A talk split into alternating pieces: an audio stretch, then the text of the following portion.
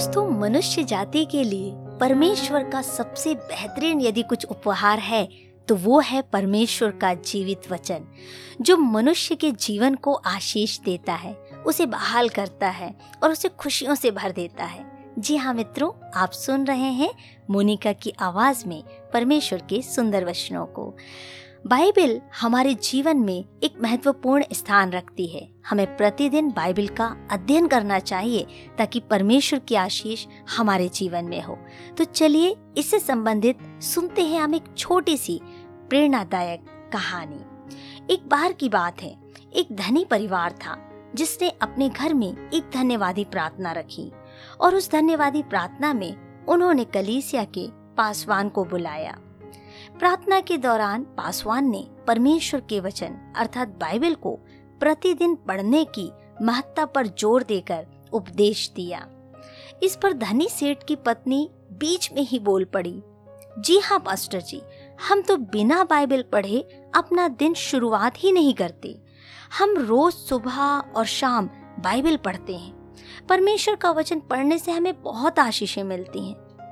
यह सुनकर पास्टर जी मुस्कुराए और प्रार्थना के साथ मीटिंग को समाप्त किया।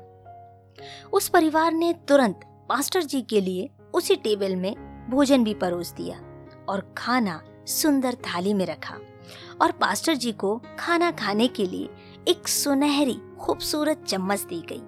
सारे बर्तन बड़े ही महँगे दिख रहे थे, जगमगा रहे थे। मानो अभी अभी खरीद कर लाए गए हों। पास्टर जी ने खाना खाया तत्पश्चात उन्हें धन्यवाद दिया और अपने घर चले गए। लेकिन घर की मालकिन बड़ी बेचैन थी, बड़ी देर से कुछ खोज रही थी। यह देखकर धनी सेठ ने पूछा, अरे, क्या हुआ? क्या ढूंढ रही हो? सेठानी ने कहा, पता नहीं, जो चम्मच पास्टर जी को खाना खाने के लिए दी थी, वो नहीं मिल रही है, न जाने कहाँ चली गई। धनी सेठ ने कहा नहीं नहीं, वो प्रार्थना करने वाले व्यक्ति हैं। तुम उन पर जरा सा भी शक ना करो, ये अच्छी बात ना होगी। अरे, उनके बाद और कौन आया था जो हमारी चम्मच ले जा सकता है? नहीं तो दिखाई क्यों नहीं दे रही? मैंने पूरी जगह देख ली, चम्मच कहीं दिखाई ही नहीं दे रही है। सेठ ने कहा, अरे, कोई बात नहीं, एक चम्मच की ही तो बात है, जाने दो, दूसरी ले आएँगे। लेकिन सेठानी थी कि चुप होने का नाम ही नहीं ले रही थी। कहती थी कि मेरी चम्मच का सेट बिगड़ जाएगा। सेठ को विश्वास नहीं हो रहा था कि पास्टर भी कभी ऐसा कर सकते हैं। लेकिन पास्टर से पूछने की किसी की हिम्मत नहीं हो रही थी।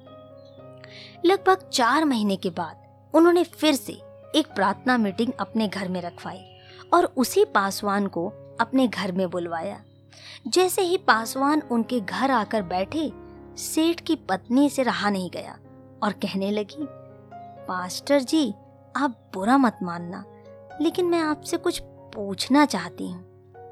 पास्टर जी ने कहा, बोलिए बहन जी, क्या पूछना चाहती हैं? सेठ की पत्नी ने पासवान जी से पूछ ही लिया कि, पास्टर जी, पिछली बार जब आप हमारे घर आए थे, उस दिन से मेरी सुनहरी चम्मच नहीं मिल रही।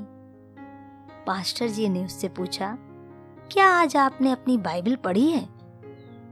सेठानी ने कहा हाँ हाँ हम रोज दो बार बाइबल पढ़ते हैं। पास्टर जी थोड़ा शांत रहे। उसके बाद उन्होंने कहा, क्या आप अपनी बाइबल अभी खोलोगे? स्त्री ने कहा हाँ ज़रूर खोलूँगी। इतना कहकर, जैसे ही उस स्त्री ने अपनी बाइबल खोली, वह देखकर दंग रह गई। क्योंकि उसकी चम्मच उसकी ही बाइबल के अंदर बीचों बीच रखी हुई थी। पास्टर जी ने बताया, उस दिन उन्होंने चम्मच को इस्तेमाल के बाद धोकर सेटानी की ही बाइबल में रख दिया था। दोस्तों, इस छोटी सी कहानी से आपने आज क्या सीखा है, मुझे कमेंट करके ज़रूर बताएँ। तो सुनते रहे कहानी, मुनिका की जुबानी।